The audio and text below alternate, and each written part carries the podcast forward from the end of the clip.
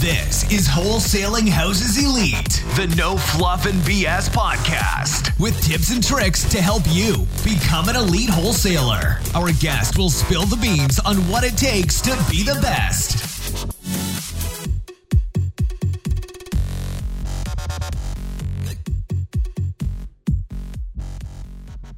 This podcast is brought to you by Lead Gen Pros, making it incredibly easy for the average real estate investor and business owner to get more leads.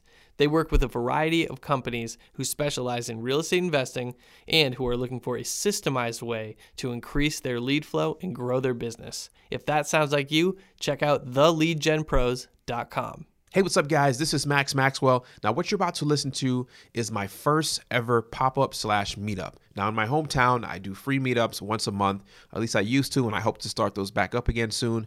So, what you're going to listen to is my absolute first meetup with only 11 people in the room. So, take a listen. Tell me what you learned. Tell me things you liked in the comments.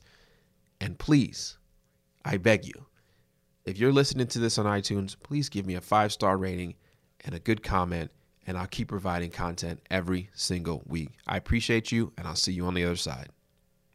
You got to be a people person for this business. If not, there's different positions for you, right? I got a position open right now for a transaction coordinator. All you're going to do is make sure that everything goes right after the contract to closing, right? That's probably more suited for you. But this business, you're a people problem solver, and you have to build rapport with people. And, you know, at the end of the day, we're friends. I mean, I'm pretty sure you've all sold stuff to strangers and you sold stuff to friends. And you'll tell your friend, hey, look, you buy it now, I'll give it to you at this price. But if you list it on Craigslist, it's probably $20, $30 higher, $100 higher. And that's because that's your friend and that's a stranger. So knowing, getting to know somebody over the point of time, and usually an appointment for me lasts about an hour long. In an hour long, I can usually build good rapport with somebody, right? If I'm in that house for an hour, I got the contract. Start grabbing the money because we're making money now. But usually, short, you know, right away, if you go in there and you can't build a rapport with people, it's usually because they're just there's there's three different types of personalities. I can go into them, but you you really got to learn how to deal with individual people. And if you do that, I'm telling you, this business is going to become a lot, lot easier for you. And the more you do this, the easier it's going to get, right? So we go on appointments sometimes that we know we have no chance of getting the house.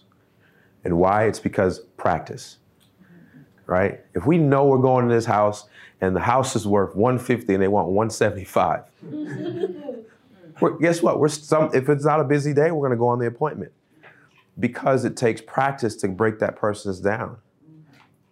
Right? I talked about last month how there was a house that worth 120. I think she wanted 100. I was like, you know what? This is an iffy. I got the house for 51, 2, 3, was it 53? $53,000. That took an hour. 48 minutes Wow. to the dot. Right? So I usually record my, my, my conversations on the phone because I want to go back and critique myself. Right? I want to see where I messed up at. What did I say that I should have said that I shouldn't have said, all that type of stuff. So that's important, right? You know. So rapport is very, very, very important. And you can't fake, you can't fake it. You generally have to do, there's tactics that you have to do um, to build rapport with, with a person. And we're going to talk about some of the things that we do on appointments. One of the big things is we mimic tonality. You guys know what tonality is? right? When you're on the phone, hey, this is Max calling from Cash Homes Tribe in Winston-Salem. Like your, your voice fluctuates and that's tonality. So if a person's speaking to you in a monotone voice and they're telling you what the mortgage is, you're gonna actually go back and speak the same way. Well, how much is your balance? Like you don't wanna you don't wanna be, hey, oh well, how much is your balance? And they're talking in a monotone, very relaxed way. You wanna mimic their tonality, right? And this is we're talking about stuff for the phone.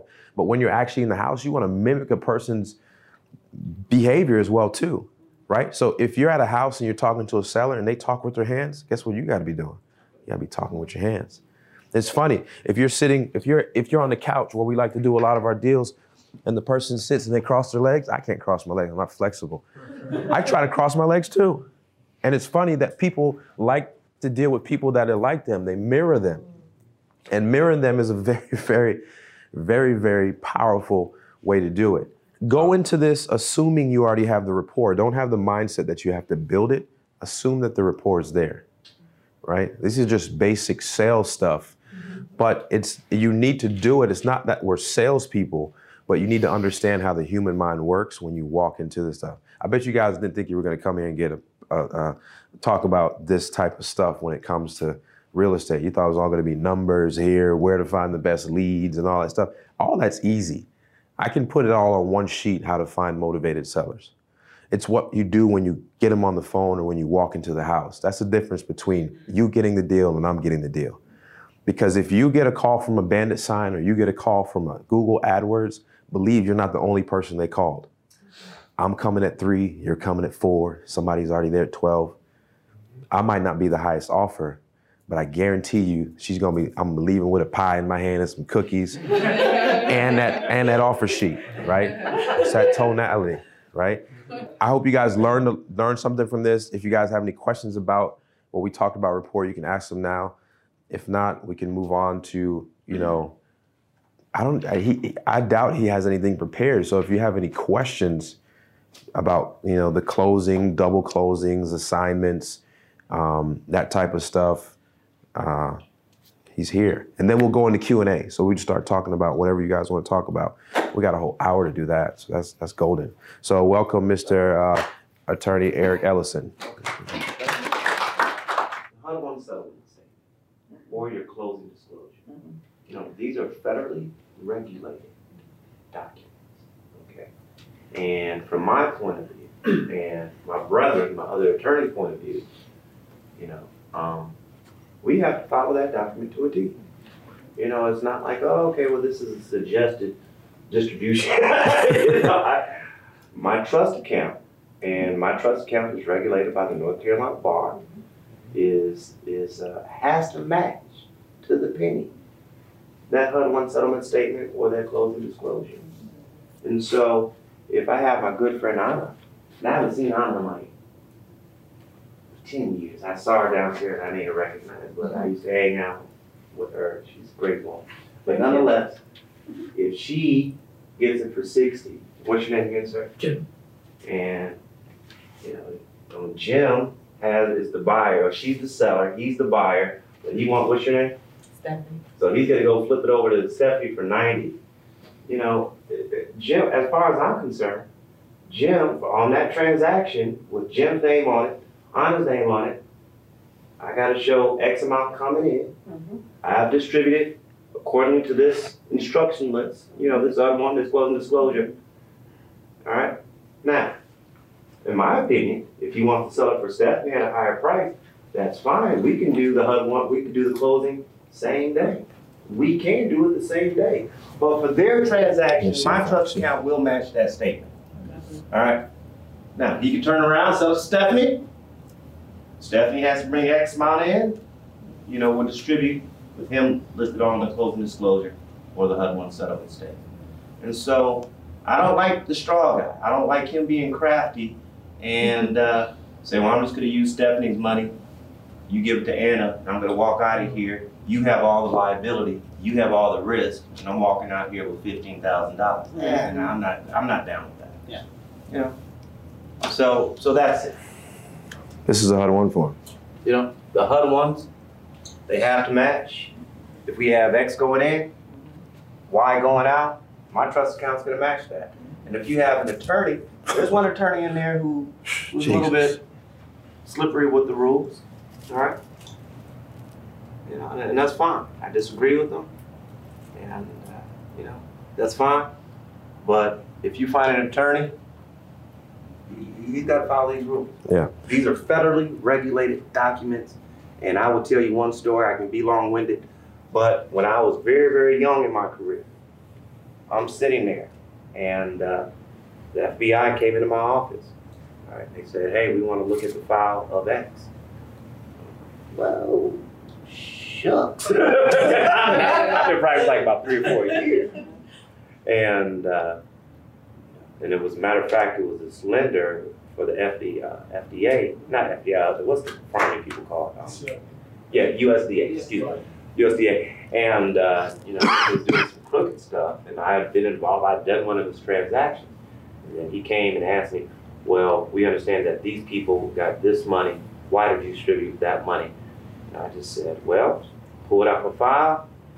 I got this. I don't even know if we had email back in 2004 or what, but I got this fax. I got this email from the lender. He instructed me to do that. Follows my trust, you know, my trust account. What else you got for me?" Thank you, Attorney Ellison. Uh, have a good day. But ever since then, you know, I, I follow to a T. Don't want that call. Get that call and you ain't got your stuff And in I order. practice law. I practice law as if the FBI is coming in to look at that file. That's how I practice it. And so that's just my perspective. It's not to, you know, scare you or do whatever to you. but, but, And it's just and it's just simple. And I'll, I'll kind of go over this HUD one. If I mess up, correct me. Can I Um, make one last statement? please. I'm going to go have a seat. yeah. However, there is a legal way for you guys to make money, to do transactions, and you know, an assignment. It's, it's a perfectly legal contract. All right? You don't need to be ashamed of it. You don't need to hide it. It's enforceable. Will be supported in a court of law. I'll do it any day of the week. Any day of the week. All right? And that alleviates what's your name once again? Jim. Jim having to fork out X amount of dollars so he can turn around and sell the property to Stephanie a couple minutes later. hmm If he did it by an assignment, that's fine. That's fine. And in addition to that, I do suggest to you, as Max has suggested, you know, don't. I'm not gonna. I'm not going to help you conceal, you know, uh, your lack of candor, your lack of being open. I'm not gonna. I'm not going to assist you in that. All right. It's not my job. So if your buyer comes in, you know, on the documents, and what they're available to see, what they're entitled to see, they will see, and I won't lie. I'm not gonna lie for you. I'm not gonna lie for anybody else because I like that piece of paper on my wall. Now, if they ask to see something that that that they are not entitled to see, I'm not gonna let them see that either because it's none of their damn business. And I have, you know, I I have a, a confidential client-attorney relationship where I have certain uh, obligations where I have to, you know, I'm not able to disclose that information without my client's permission. And so, just do your job. Don't hide it. Don't conceal it. Don't ask other people to conceal what you're doing. Be open. Um, you know, follow the law, and you're fine. And you have no shame in making money. There's, there's none. Zero. None to it. And the fact of the matter is, if Anna gets mad because he just sold, sold the property to Stephanie for X amount of dollars, you got an enforceable contract. So she could be upset. Lock it up. I'm, I'm gonna say she has nothing to be upset about, but nonetheless, I mean, hey, you know, he he, he honored his deal to, to, her, to Anna, right? And if he's gonna go sell it to Stephanie, it's really none of Anna's business. But nonetheless, at the end of the day, if she's squawking, she has an enforceable contract. He has an enforceable contract. There you go. Thank you for listening to the Wholesaling Houses Elite podcast with Max Maxwell. Make sure to tune in next week to see what elite wholesaler will have in the hot seat.